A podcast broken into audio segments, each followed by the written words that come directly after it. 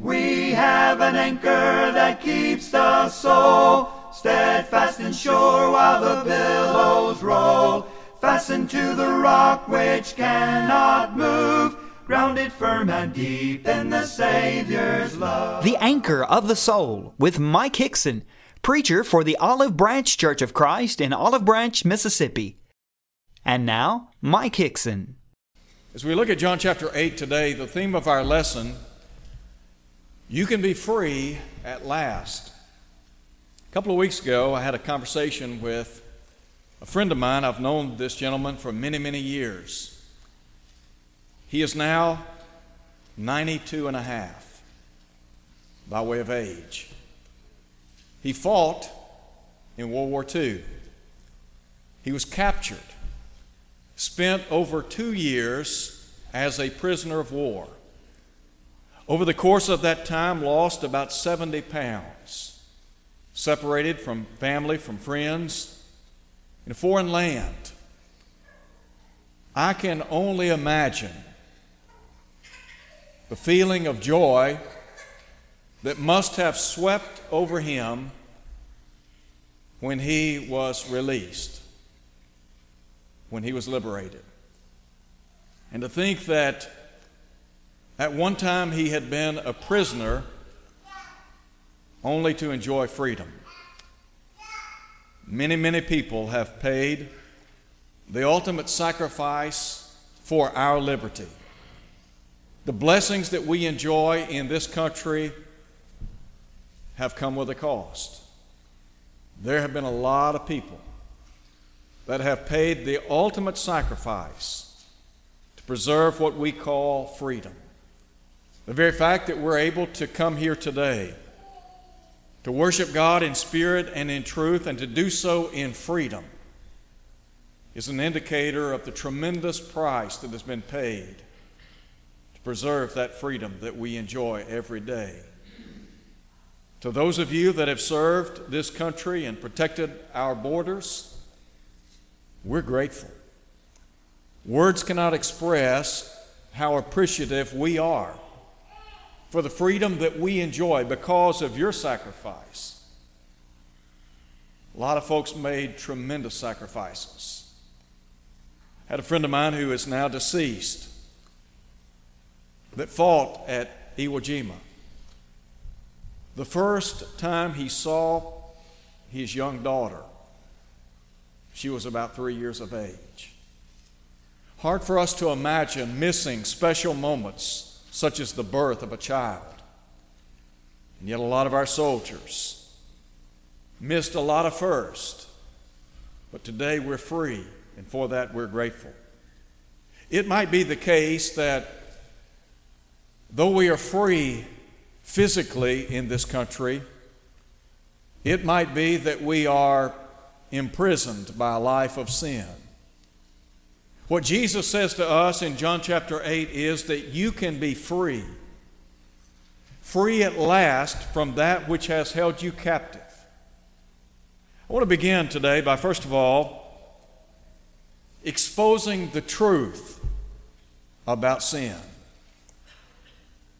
Hard to imagine we live in a day and time when many people do not even have a working definition of sin. They have no concept of sin.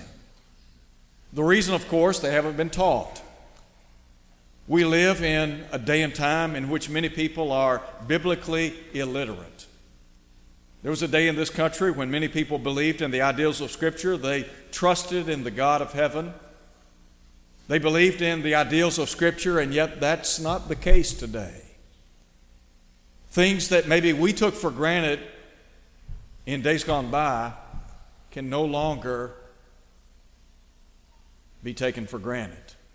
We can't assume knowledge. So I want to begin by talking about the characteristic of sin. And there is one overriding, universal characteristic of sin that all of us need to appreciate. The bottom line, we're all in sin. Jesus said in John chapter eight, verse thirty-four, whoever commits sin is a slave of sin. The word sin literally means a missing of the mark.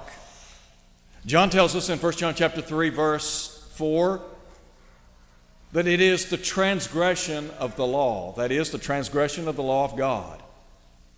To show you the universal problem that we have with sin, we need to hear what Paul said. In Romans chapter three, Paul said, there is none righteous, no, not one. In verse twenty-three, he said, all have sinned and come short of the glory of God. The bottom line, all have sinned. Once we reach that accountable age, the verdict is we're living in sin. And so we have to expose the truth about sin. Sin is a deadly thing. And we'll talk about that in just a moment. I want you to also think about the cruelty of sin. Many of us know, we know what cruelty is in our world. We see people that are inhumane towards other, other individuals. This past Friday, a woman, for whatever reason, a mother, tragically took the lives of four innocent children. She killed them. In the most gruesome way. Talk about cruelty. A mother turning on her own children. Obviously, this lady has a lot of problems. But it might be the case that you have been victimized by somebody that you know. It may be the case that someone has expressed cruelty towards you in word or in deed. The Bible tells us, when we think about the cruelty of sin, it's cruel because, first, it is deceptive. And secondly, because it is destructive. John said in Revelation chapter twelve at verse nine that Satan, the devil, is the deceiver of the whole world. In John chapter eight verse forty-four, Jesus said regarding the devil that he is a liar and a murderer. You put the two together and you realize that the devil is cruel in every aspect of his evil reign. All of the heartaches and miseries and trials and tribulations go back to one source. The work of the devil in the Garden of Eden. And there are a lot of people that have been blinded or deceived by sin. The Hebrew writer talks about those who have been deceived by the deceitfulness of sin. There have been people that have been hoodwinked into thinking that a certain lifestyle is acceptable in the eyes of God. For example, there are people that have the idea you just live as you please, you do what you want, you answer to no one. After all, you are the captain of your own ship. You take control. You do what you want to do. That's the plea of the humanist. You're the God. You choose. It's what the devil wants you to think. And then think about the destructive misery that has come upon the human family because of sin. The devil wants you to believe that he's your friend, that he's your ally. So what he wants to do is to deceive you and then to sit back and to relish the destruction that enters into your life. Solomon said, the way of the transgressor is hard. When you look around and you see people who are engulfed in a life of sin, who have been taken captive by the devil to do his will, you're looking firsthand at individuals whose lives have been turned upside down by the deceiver, the destroyer of the world in which we live. I want to show you how this operates. Let me just call attention to the consequences of sin. The consequences of sin are reflected in these ways. First, sin will rob you of your freedom. Listen to what Jesus said in John chapter eight, verse thirty-four. Most assuredly, I say to you, whoever commits sin is a slave, a bondservant of sin. The devil is a master at enslaving people in a life of sin. Now, here's what you hear people in the world say. I just want to be free. I want to be free to drink, to smoke, to dance, to do whatever I want to do. And that's how people live. Could I just say this? When I see on television stories of people who are so enslaved to alcohol that the first thing they think about when they arise in the morning is a drink. Doesn't sound like a lot of freedom to me. When I read about or see people who are so enslaved to heroin or cocaine or something else that that's all they think about twenty-four seven, day in, day out, that doesn't seem like a, a lot of freedom to me. And, and we're supposed to think that that's what brings happiness and joy? You see, the devil is a liar. He is a liar. He is the master of deception. Oh, he wants you to think you're free. You're free to shoot up. You're free to take drugs. You're free to drink alcohol. You're free to consume your life trying to make a dollar. You're free to constantly chase material goods to the exclusion of God. Let me tell you what, you're not free. You may think you're free. You're not free. Paul said that those who are taken captive by the devil are done so to do his will. The devil says you're free, you're liberated, you do as you please. And what Jesus says is you are a foolish person if you buy into that way of thinking. And then what about the what about what about the fact that not only does sin rob you of your freedom, it will rob you of your future. Did you know that there are people today, physically speaking, who are in prison? They have absolutely no hope, none, of ever walking outside those prison doors. Why? Oh, because they took the life of someone, because they stole a large sum of money, like Bernie Madoff, because they did evil things to another human being, they will never see the light of day. And so it can rob you of your future. And by the way, there are people today that are imprisoned in their body because they have so abused their physical body, this temple of God, with alcohol and drugs and tobacco and other things. They can't walk a flight of stairs without huffing and puffing. Can't walk down the street because their body has been so tarnished by alcohol and drugs. So I ask you again, are you really free if you're living like that? Not at all.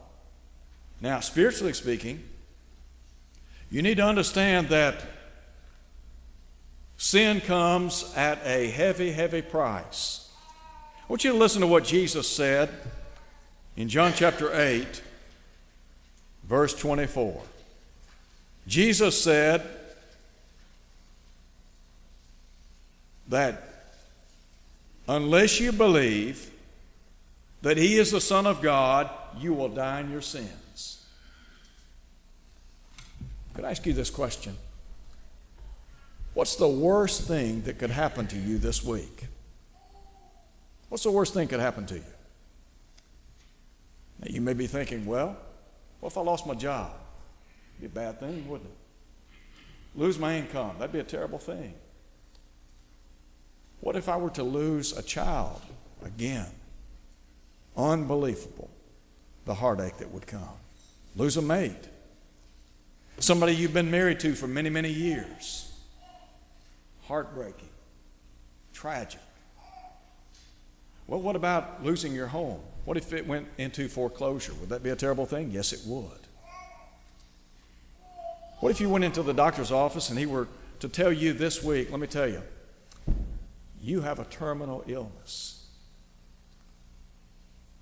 I read just this past week about a well-known sportscaster in this city who battled a lung disease. He said that when he was diagnosed, he began to do some research, and that typically patients lived, once they were diagnosed, anywhere from several weeks to two and a half years. He lived three years. So what if you were diagnosed with terminal illness? Would that be the worst thing that could ever happen to you? No, here's what's, here's what's the worst thing that will ever, ever, ever happen. Listen to him, John eight, verse twenty-one. Jesus said, "If you die in your sin, where I go, you cannot come." You know what the worst thing could ever happen to you is for you to die in sin. If you die in sin, you have no hope.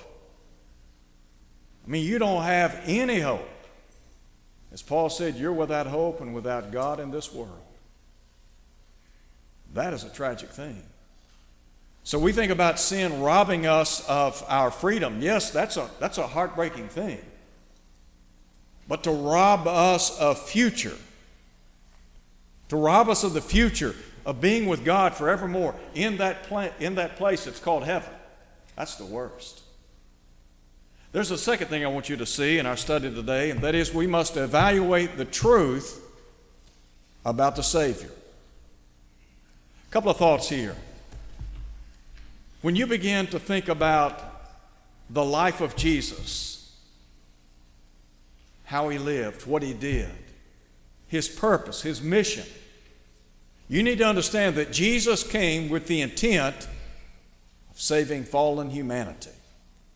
And there are two things that are borne out, I think, in the Scriptures that we ought to appreciate regarding being free in Christ. The first has to do with his love for us. Can you fully fathom the love of God, the love of Christ? Jesus said, "Greater love has no man than this, than a man lay down his life for his friends," John fifteen thirteen. The Bible tells us that the love of Christ passes all knowledge, Ephesians three, verse nineteen. I'm not sure I will ever be able to fully grasp the depth of God's love for me, the depth of Christ's love. Oh, I can read John three sixteen, where Jesus said, "For God so loved the world that he gave his only begotten Son, that whosoever believeth in him shall not perish but have everlasting life." I read where Paul said, "God commendeth his own, own love toward us, and that while we were yet sinners, Christ died for us." Christ paid the price for our sins. You need to understand, he loves you. You remember when you were a young fella, a young lady? Those of you that are young folks, you remember singing the song, "Jesus Loves Me, This I Know, for the Bible Tells Me So." He does love you. Not only does he love us, but the Bible tells us he was lifted up for us. Why did Jesus go to Calvary? Because of you. Listen very quickly to verse twenty-eight.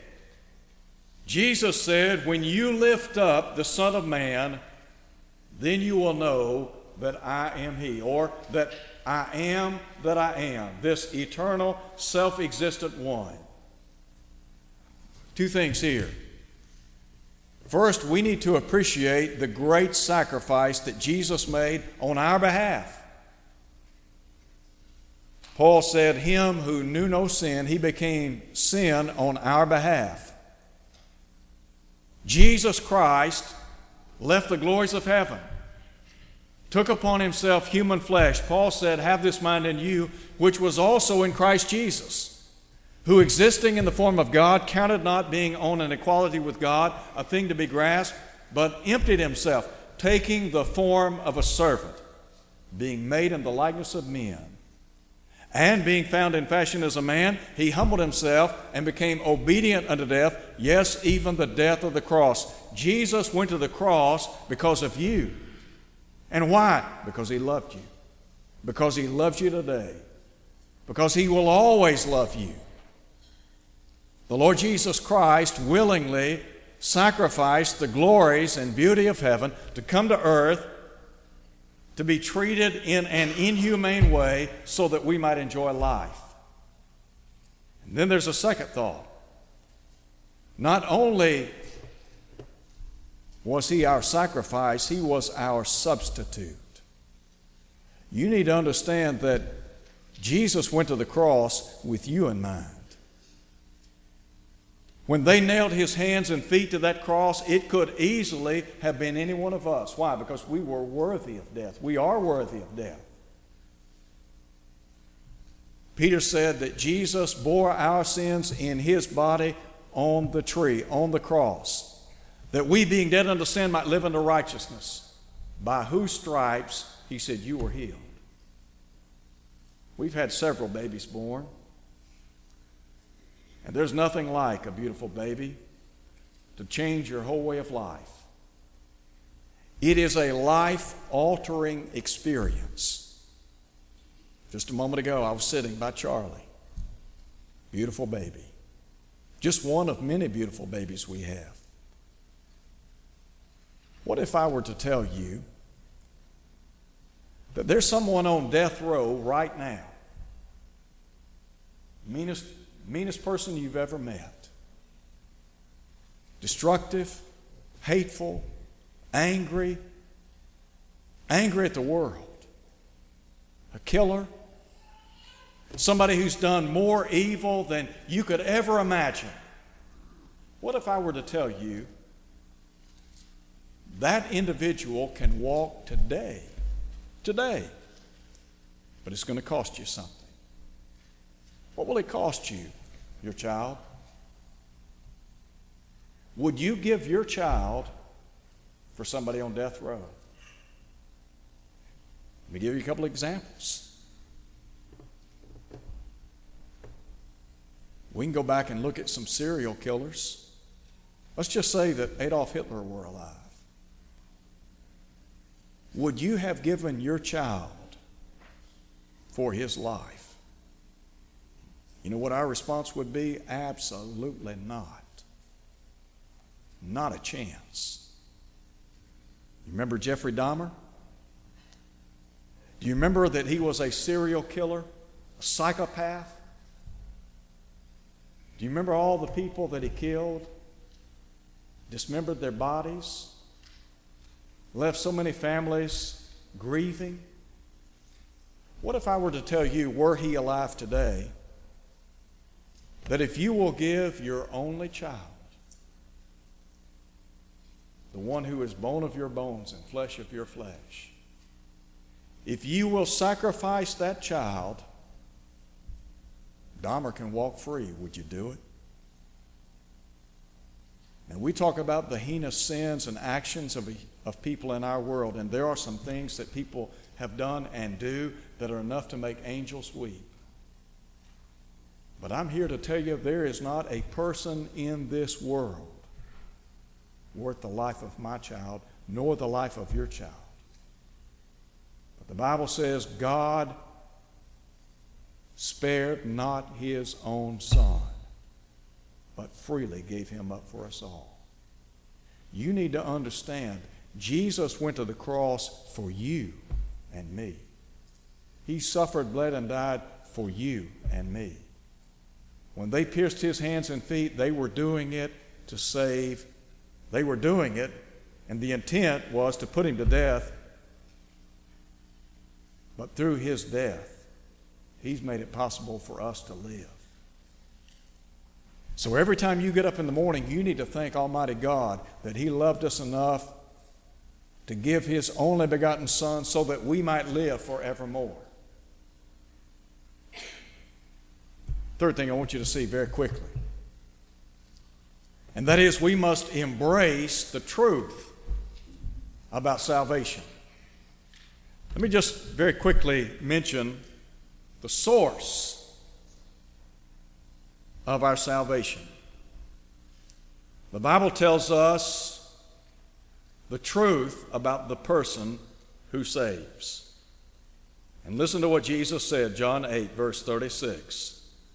If the Son makes you free, he said, you shall be free indeed. Did you know that Jesus Christ is the absolute source of all salvation? Jesus said, I am the way, the truth, and the life. No man cometh unto the Father but by me. Luke said, neither is there salvation in any other. There is no other name under heaven given among men whereby we must be saved. If we're going to be saved, Jesus is the only answer. So we have to understand the truth about the person who saves and the truth about the plan that does save. God has a plan in place. God had a plan in place before he ever laid the foundation of the world. And that plan is so simple, so plain, so concise that anyone can understand it. On Pentecost Day, here's what Peter said to a multitude of people that were lost and dying in sin. He said, repent and be baptized, every one of you, in the name of Jesus Christ, for the remission of sins. Well, why do you need to be baptized into Christ? So you can enjoy forgiveness, so that all your sins can be washed away, Acts twenty-two sixteen, so that you can enjoy salvation, Mark sixteen sixteen. How simple is that? You hear the gospel. Faith comes by hearing, hearing by the word of God, Romans ten, verse seventeen. You believe that what you have read about Jesus is true, because Jesus said, except you believe that I'm he, he said, you will die in your sins. You're willing to repent as they did on Pentecost Day. You're baptized into Christ so that you might enjoy the blessings of eternal life. So, what a beautiful thought. I want to close very quickly by saying this. If you respond to the gospel of Christ, there are a couple of things you need to understand. When you obey the gospel, you are free from the condemnation of sin, because Paul wrote in Romans chapter eight, verse one, there is therefore now no condemnation to them which are, on, which are in Christ Jesus. That means prior to your obedience to the gospel, you stood condemned to die. In Christ, however, that verdict, that death verdict, has been lifted. You're free from the condemnation of sin and free from the consequences, eternal consequences of sin. Here's what Paul said. The wages of sin is death. The gift of God, eternal life in Christ Jesus. Could I ask you this morning, what will the verdict be for you on the day of judgment? On the day of judgment? What will God say to you? Did you know that if you're in sin today, you can be free, free at last, free from that which has bound you up, has made you guilt-ridden, consumed your thoughts, your mind. You can be free today. You can walk out of here today free at last. Beautiful thought. If you're here today and you're not a Christian, I want to encourage you to obey the gospel, to do just what they did on Pentecost. If you're here today and you're not faithful and you want to come home, let me tell you what, you can be free. Peter said, those who are in bondage, they are slaves of sin. Second Peter chapter two, nineteen, the Lord will set you free. Here's what Jesus said, you shall know the truth. The truth shall make you free. Thank you for listening to The Anchor of the Soul. Your speaker has been Mike Hickson, preacher for the Olive Branch Church of Christ, located at ninety-one hundred East Sandage Road in Olive Branch, Mississippi.